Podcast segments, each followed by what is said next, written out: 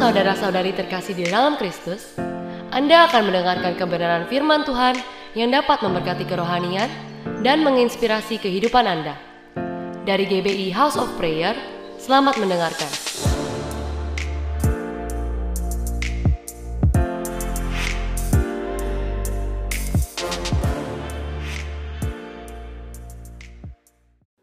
Mari kita lihat firman Tuhan di dalam 1 Timotius pasal yang ke-2 ayat ke-4. Firman Tuhan berkata begini, Ia mau supaya semua orang diselamatkan dan mengetahui yang benar. Ini berbicara mengenai kerinduan hati Tuhan. Kerinduan hati Tuhan yang terbesar adalah semua orang itu diselamatkan. Tidak ada seorang pun yang masuk neraka, tidak ada seorang pun yang binasa.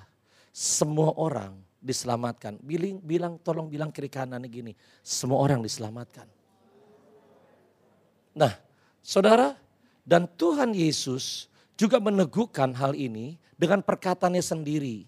Bahwa di dalam kitab Lukas, pasal 19 ayat ke-10 dikatakan, sebab anak manusia datang untuk mencari dan menyelamatkan yang hilang. Jadi dia sendiri berkata begini, oleh karena kerinduan hati Tuhan yang terbesar adalah menyelamatkan jiwa-jiwa, maka aku datang ke dalam dunia untuk mencari dan menyelamatkan yang hilang. Saudara hal ini dinubuatkan oleh Nabi Yeskiel di dalam Yeskiel 34 ayat 16 yang berkata, yang hilang akan kucari, yang tersesat akan kubawa pulang, yang luka akan kubalut, yang sakit akan kukuatkan, serta yang gemuk dan yang kuat akan kulindungi. Aku akan mengembalakan mereka sebagaimana seharusnya. Amin. Bapak Ibu, jadi hal yang perlu saya mau ajak kita bersama-sama patut untuk syukuri. Yang pertama adalah Tuhan telah menyelamatkan kita. Tuhan telah menjadikan kita orang-orang yang dipulihkan, digembalakan, dan diselamatkan oleh Tuhan. Yang merasa setuju, katakan amin. Dan saudara, dan hal yang kedua yang saya mau ajak kita, yang pertama mensyukuri apa yang Tuhan telah berikan pada kita, keselamatan. Yang kedua adalah yang perlu kita sadari bahwa Tuhan bukan hanya mau menyelamatkan kita seorang sendiri. Tuhan bukan hanya mau menyelamatkan diri kita saja, saudara dan saya. Tetapi Tuhan mau menyelamatkan semua orang. Bilang kiri kanannya sekali lagi, semua orang. Oke, siapa semua orang? Oh, keluarga saudara termasuk. Oh, keluarga besar saudara juga termasuk semua orang untuk diselamatkan. Oh, tetangga saudara, teman kantor saudara, teman kumpul saudara, juga mereka adalah orang-orang yang Tuhan mau selamatkan. Bahkan siapa lagi Pak semua orang itu? termasuk musuh. Bilang kiri kanannya, termasuk musuh juga mau diselamatkan. Setuju saudara? Saudara mungkin jangan berkata begini, ah kalau musuh mah biarin aja lah dia masuk api neraka jahatnya kelewatan kayak setan. Udah biarin aja. Enggak, ternyata Tuhan juga pengen saudara semua orang itu diselamatkan. Semua orang diselamatkan. Dan saudara yang dikasih Tuhan Yesus dan Tuhan mau untuk kita menjangkau mereka. Tuhan kita mau kita menjangkau mereka. Dan itu adalah tugas kita untuk menjangkau mereka. Mereka-mereka yang terhilang dijangkau agar mereka diselamatkan. Mereka dipulihkan, mereka dikuatkan, mereka diperbaharui oleh Tuhan. Itu tugas kita untuk menjangkau mereka. Kalau Tuhan selamatkan kita, karena Tuhan punya target juga untuk pakai kita ditugaskan menjangkau mereka agar mereka diselamatkan. Tolong ingat baik, Tuhan panggil kita keluar dari kegelapan kepada terangnya yang ajaib untuk menyelamatkan kita. Yes, tetapi jangan lupa Tuhan juga panggil kita keluar untuk menjangkau jiwa-jiwa yang ada dalam kegelapan dan dibawa kepada terangnya Tuhan. Untuk apa? Diselamatkan dipulihkan. Itu tugasnya kita. Saudara, Yesus pernah berkata gini kepada Simon Petrus. Simon, lihat, iblis telah menuntut untuk menampik kamu seperti gandum. Apa sih artinya? Artinya kira-kira begini, iblis mau caplok kamu. Iblis mau binasakan kamu. Iblis mau makan kamu. Iblis pengen kamu itu binasa. Itu pesannya. Lalu apa? Tetapi aku telah berdoa untuk engkau. Yesus berkata, aku berdoa untuk dia. Aku berdoa untuk engkau supaya imanmu jangan gugur. Saudara, ketika iman seseorang gugur, dia kehilangan iman percaya kepada Tuhan Yesus, dia pasti binasa. Oleh karena itu dia berkata, Simon, engkau sudah dipulihkan. Nanti kalau engkau sudah diselamatkan kembali, engkau sudah dipulihkan kembali, engkau sudah dikuatkan kembali. Tuhan bilang begini, jikalau engkau sudah insaf, sudah bertobat, sudah pulih, kuatkanlah saudara-saudaramu. Dengan kata lain, Tuhan sedang memberikan sebuah penugasan kepada Simon. Simon, aku telah berjuang untuk kamu dan berjuanglah untuk keselamatan orang lain. Aku telah berjuang untuk kamu agar kamu dikuatkan. Dan sekarang aku mengutus kamu, pergilah, berjuanglah untuk orang lain dikuatkan. Saudara, itu tugasnya kita. Tuhan panggil kita untuk kita menjangkau jiwa-jiwa. Oleh karena itu tema pada hari ini adalah reaching out, saudara. Tema kita hari ini adalah reaching out. Menjangkau keluar mereka-mereka yang belum diselamatkan, mereka yang belum percaya kepada Tuhan, atau mereka yang pergi meninggalkan Tuhan dan jatuh hidup kembali di dalam dosa. Tuhan mau untuk pakai setiap kita menjangkau mereka. Yang mau katakan amin. Yang mau katakan amin. Yang kedengaran di kanan doang, yang kanan diem dulu. Yang tengah sini. Yang mau katakan amin. Yang sini. Yang mau katakan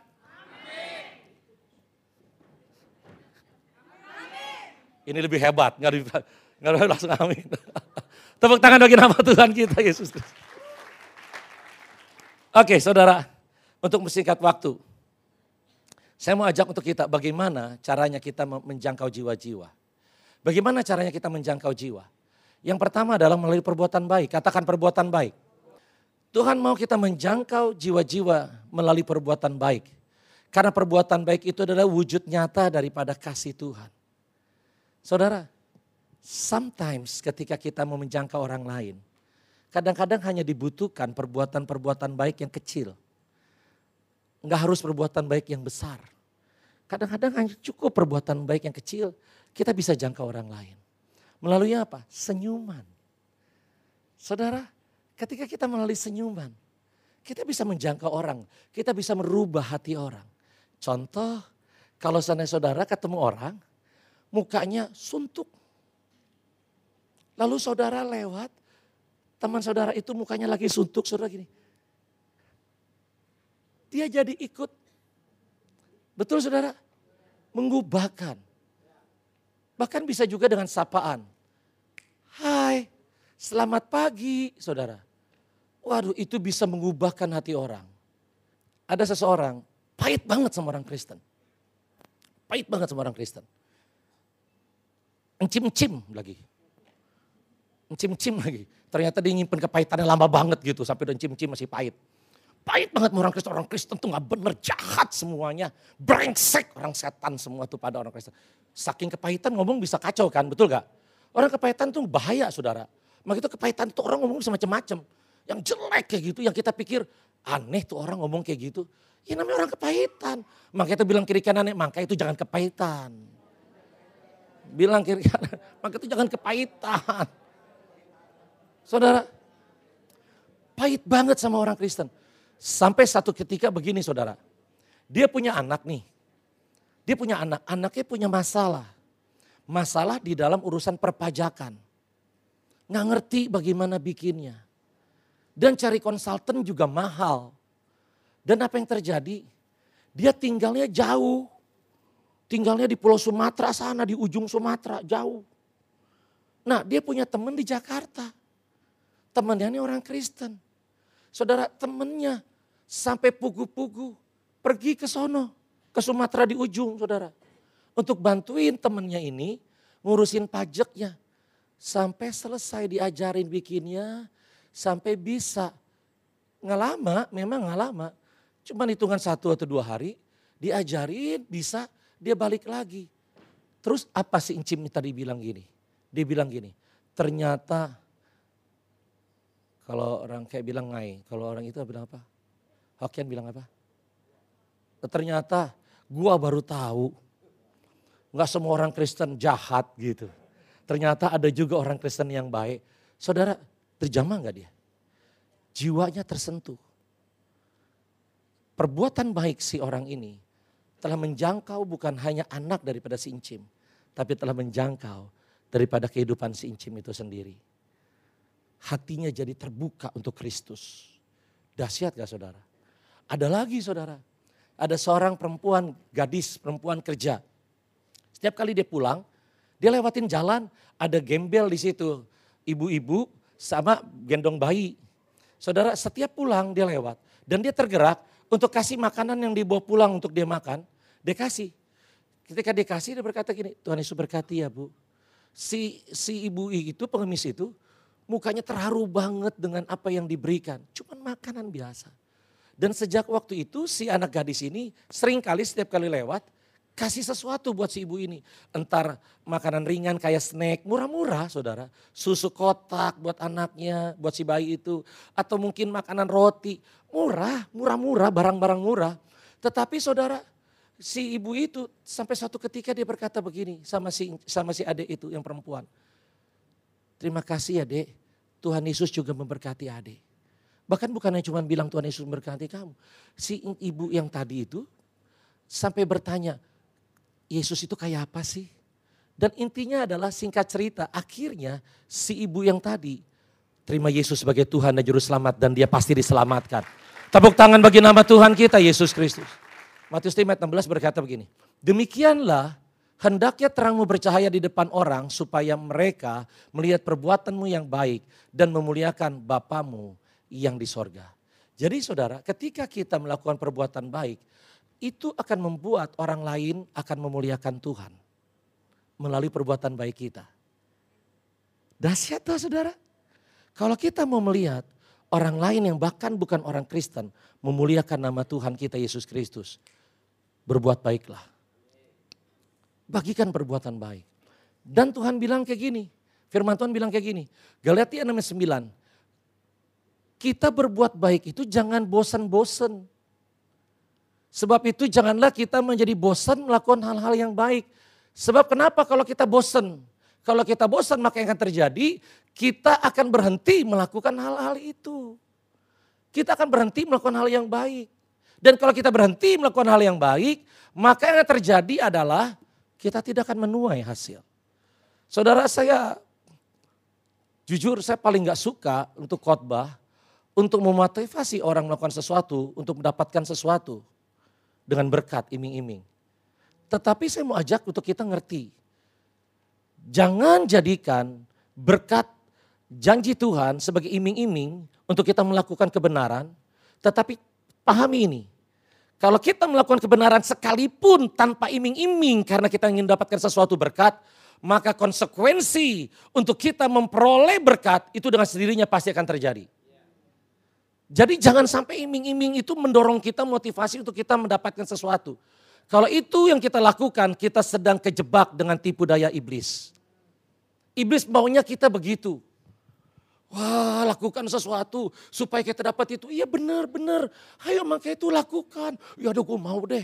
Ya aduh gue rajin deh. Ya gue sungguh-sungguh deh. Iya supaya dapat itu. Iya benar benar kok. Iya deh supaya dapat itu. Saudara saya mau beritahu berapa banyak orang terjebak orang Kristen. Jatuh dalam kekecewaan, jatuh dalam kepahitan. Bahkan menolak Tuhan, meninggalkan Tuhan. Karena tipu daya iblis. Kenapa? Karena ketika kita mengerjakan itu untuk mendapatkan sesuatu, saudara ada banyak orang akhirnya kecewa nggak? Kecewa. Mereka berkata sia-sia, nggak ada gunanya, percuma. Saudara, akibatnya yang terjadi apa? Ujungnya adalah kita lihat ada orang Kristen sepertinya balik tangan. Yang tadinya hidupnya sungguh-sungguh, tiba-tiba kita lihat gini, kenapa ya? Itu orang rajin banget tadi datang ke gereja. Kenapa tiba-tiba kok tinggalin Tuhan? Kenapa tiba-tiba dipindah pindah agama? Kok bisa ya? Kok bisa? Rajin padahal kita nggak tahu selama ini iblis telah menipu mereka. Yang terjadi adalah hatinya dibuat kecewa, dibuat pahit sama iblis. Sehingga pada akhirnya orang itu tinggalkan Tuhan karena kebencian, kekecewaan. Saudara, orang yang kecewa, orang kepahitan lebih susah lagi dipulihkan. Lebih susah lagi dipulihkan. Jadi saudara jangan. Lakukan sesuatu karena memang kita tahu saya jangkau jiwa. Dan untuk saya bisa jangkau jiwa saya berbuat baik. Saya tahu saya lakukan ini karena saya ingin menyenangkan hati Tuhan. Saya tahu karena kerinduan Tuhan memang adalah untuk jiwa-jiwa diselamatkan. Saudara, kalau kita lakukan itu sama pasangan kita, kita lakukan itu sama istri, sama suami kita. Kita lakukan apa yang menjadi kerinduan hati dia. Karena kita ingin menyenangkan dia, karena kita sayang sama dia. Saya yakin itu dampaknya akan sangat luar biasa terhadap pasangan kita, bukan? Tapi kalau kita manis-manis, manis-manis, ini kadang-kadang pria di luar sana ya, di sini nggak ada. Manis-manis, kalau udah malam biasa manis-manisnya. Udah manis, manis, mami, mami. Istri biasa udah tahu apa sih lu? Gue udah tahu lah maksud lu apa, gitu kan? Gak keterima, bener gak sih? Message-nya gak dapat, nilainya gak ada. Walaupun saudara belai-belai juga, istri juga udah tahu, Allah gue udah tahu udah maksud lu apa. Udah ada, ayo udah cepetan sini gitu loh. Coba, repot gak kalau udah kayak gitu hubungan suami istri? Gak ada kasih mesra, gak ada kasih sayang. Repot. Nanti bikin ibadah khusus saja dah ya. Saudara, tapi saudara nangkap ya, pesannya saudara nangkap ya. Saudara tangkap. Ayo lakukan sesuatu karena kita ingin menyenangkan hati Tuhan. Oke, nah saudara, tapi ini ya, tolong dengar baik. Perbuatan yang kita, perbuatan baik yang kita lakukan, kita sadari atau tidak sadari, bukan hanya bukan berdampak kepada orang, kepada siapa kita berbuat baik, tapi juga perbuatan baik kita akan berdampak kepada diri kita sendiri. Firman Tuhan yang bilang, betul gak saudara? Firman Tuhan yang bilang, siapa akan menuai hasilnya? Kita. Siapa itu kita? Kita yang menerima kebaikan dan kita yang melakukan kebaikan. Kita akan menuai hasilnya. Sekali lagi saya mau bilang gini, kita nggak pernah menduga, tidak, tidak pernah bisa menduga bahwa sebuah kebaikan yang kita lakukan akan berdampak jauh dalam kehidupan seseorang. Saya kasih contoh. Berapa banyak saudara yang pernah mengalami kebaikan dari seseorang lebih daripada 10 tahun yang lalu. Sudah lama banget.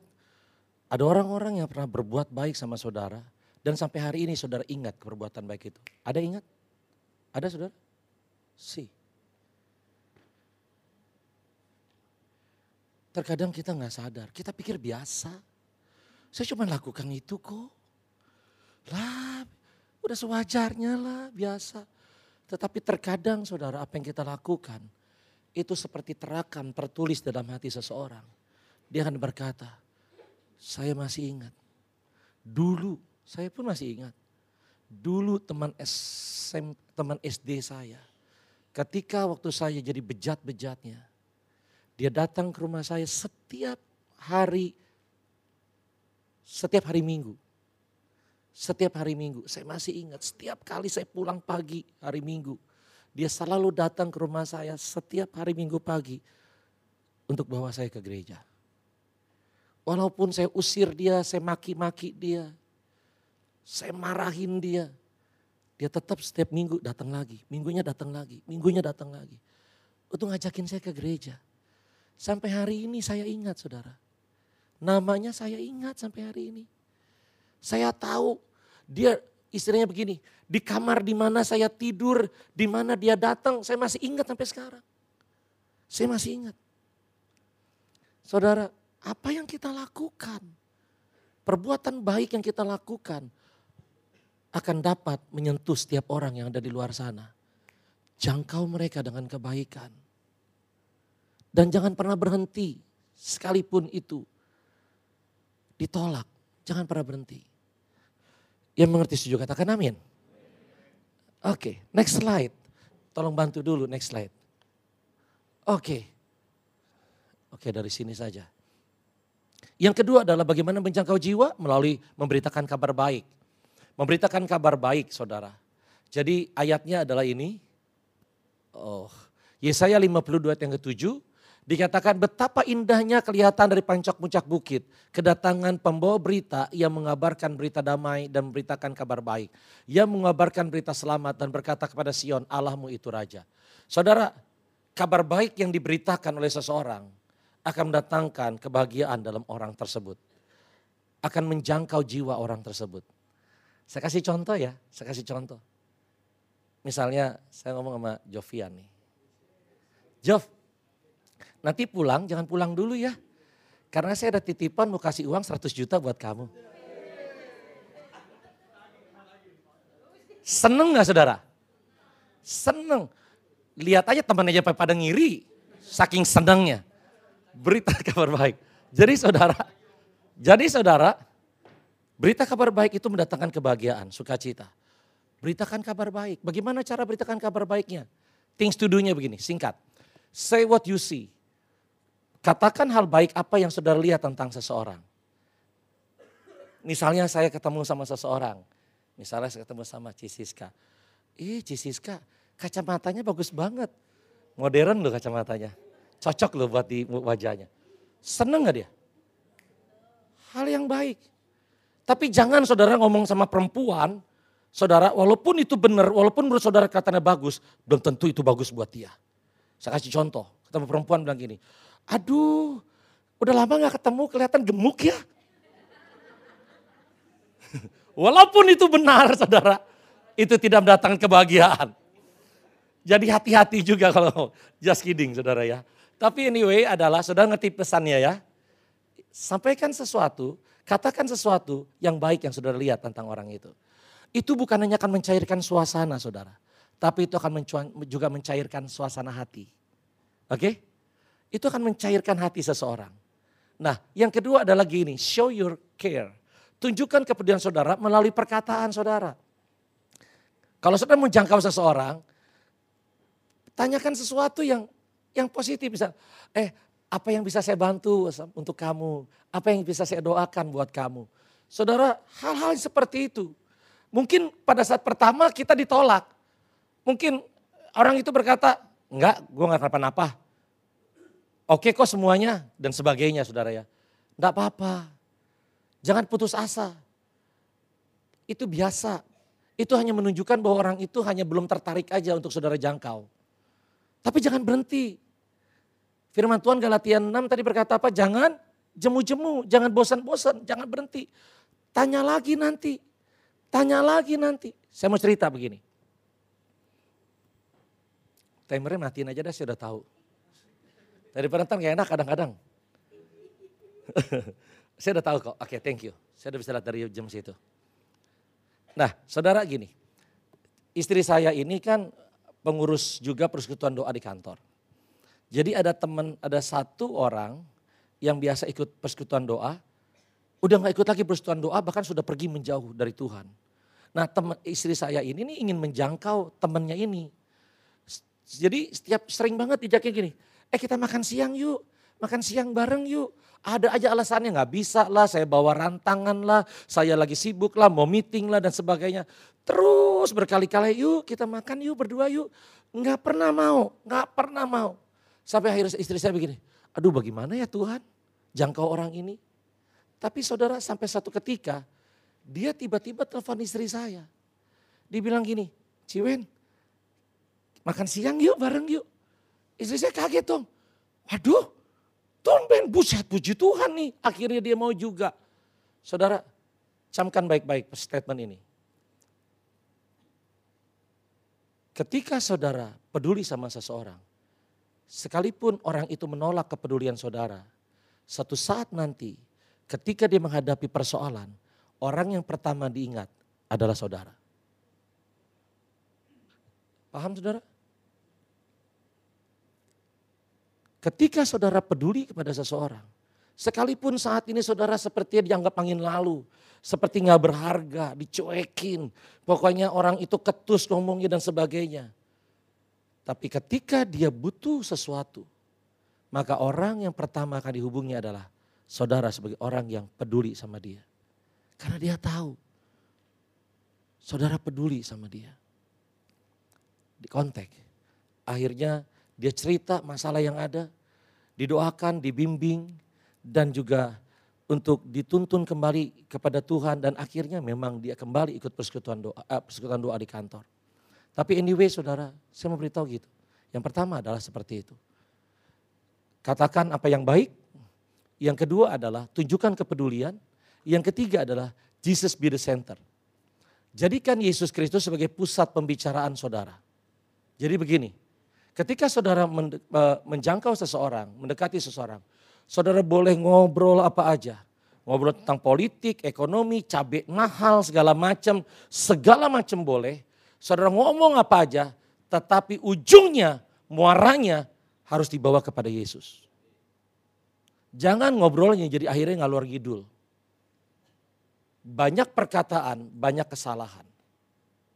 Saudara, ujungnya ngobrol apa aja, ujungnya adalah bawa kepada Yesus. Yesus sayang sama kamu. Yesus peduli sama kamu. Yesus pasti sanggup tolong kamu. Yesus dia akan pasti menyertai kamu. Yesus pasti sembuhkan kamu. Kenapa kita harus bawa ujungnya kepada Yesus? Pusatnya harus Yesus. Karena hanya Yesus yang bisa sembuhkan. Yesus hanya Yesus bisa tolong. Hanya Yesus bisa selamatkan seseorang. Hanya Yesus yang bisa ubahkan seseorang. Hanya Yesus yang bisa bela seseorang. Hanya Yesus yang bisa pulihkan seseorang. Kita butuh bawa orang kepada Yesus, bukan kepada kita. Bukan kepada obrolan yang macam. Memang boleh di depannya, ujungnya muaranya kepada Yesus. Pemusik boleh maju ke depan. Yang terakhir adalah ask respon. Setelah saudara mendekati, menjauh, uh, apa, menjangkau seseorang, jangan lupa minta respon dari dia. Kalau dia belum percaya Tuhan Yesus, tanyakan, Pak, Bu, Kok, Ci, bagaimana? Mau enggak terima Tuhan Yesus? Kalau dia belum dibaptis tanya, mau enggak dibaptis? Kalau dia belum ikut live, dia belum ikut cool, tanya, mau enggak ikut cool? Mau enggak ikut live? Tanya sama mereka. Saudara, karena bisa saja itu waktunya orang itu dituai bagi kerajaan Allah. Bisa saja itu waktunya keselamatan datang atas kehidupan orang itu. Kalau kita enggak tutup dengan respon, minta respon dari dia, bisa jadi hatinya sudah terbuka. Tapi setelah itu dia pergi, iblis kembali ambil. Saudara diberkati? Pesan yang yang yang intinya adalah kayak gini. Ingat baik-baik. Kita diselamatkan oleh Tuhan. Dan sebagai orang-orang diselamatkan, Tuhan tugaskan kita untuk menjangkau jiwa-jiwa yang lain. Jangkau saudara-saudara yang ada di luar anggota keluarga saudara, keluarga bersaudara, teman saudara, tetangga saudara, bahkan musuh saudara sekalipun. Jangkau. Artinya musuh, orang yang jahat sama saudara. Orang yang kasar sama saudara. Orang yang ketus sama saudara. Walaupun dia belum diselamatkan atau dia sudah diselamatkan tapi dia terhilang. Jangkau mereka. Ini waktunya kerajaan Allah memenuhi keluarga kita. Ini waktunya kerajaan Allah memenuhi keluarga besar kita. Ini waktunya kerajaan Allah untuk diperluas. Jiwa-jiwa dituai kerajaan Allah. Mari saudara, ini waktunya Tuhan mau pakai setiap saudara. Tuhan berkata kepada Petrus, Petrus kuatkan saudara yang lain. Tuhan tugaskan Petrus bukan setelah Petrus jadi rasul besar. Pada saat berkata, Petrus kuatkanlah saudara-saudaramu yang lain. Petrus baru mantan seorang nelayan. Dia bukan siapa-siapa. Dia nggak punya titel apa-apa. Dia belum melakukan mujizat apa pun. Dia belum berkhotbah apa pun. Dia baru jadi pengikut saja. Tuhan tugaskan dia. Hari ini jangan pernah berkata, siapa saya? Saya bisa apa? Tuhan tugaskan kita untuk menjangkau jiwa-jiwa. Yang Tuhan butuhkan adalah respon kita. Mau enggak? Kalau kita berkata Tuhan saya mau, Tuhan akan memampukan kita. Bukan kuat dan gagah kita. Firman Allah berkata oleh karena kuat dan gagah rohku. Dia akan memampukan kita saudara. Dia akan menguatkan iman kita. Dia akan meneguhkan kita. Dia akan memampukan kita. Dia akan memperlengkapi kita. Tuhan pakai kita menjadi penuai dari zaman ini. Menjadi penjala manusia. Untuk menjangkau jiwa-jiwa ke kerajaan Allah dan melalui kehidupan kita, kita akan melihat terang Tuhan bercahaya. Bukan hanya ada di dalam, Tetapi terang Tuhan menyinari kehidupan orang-orang di sekeliling kita. Menyinari keluarga kita, menyinari suami kita, menyinari anggota keluarga kita. Banyak kesaksian Bapak Ibu. Istri-istri yang berkata, banyak suami-suami yang berkata, saya hidupnya diubahkan Tuhan. Karena saya melihat istri saya. Dia menjadi terang dalam keluarga. Come on saudara. Siapa pun kita, izinkan Tuhan pakai kehidupan kita. Amin. Anda telah mendengarkan sharing firman Tuhan yang disampaikan oleh hambanya. Dapatkan rekaman ibadah melalui website hope.church/sermon. Tuhan Yesus memberkati.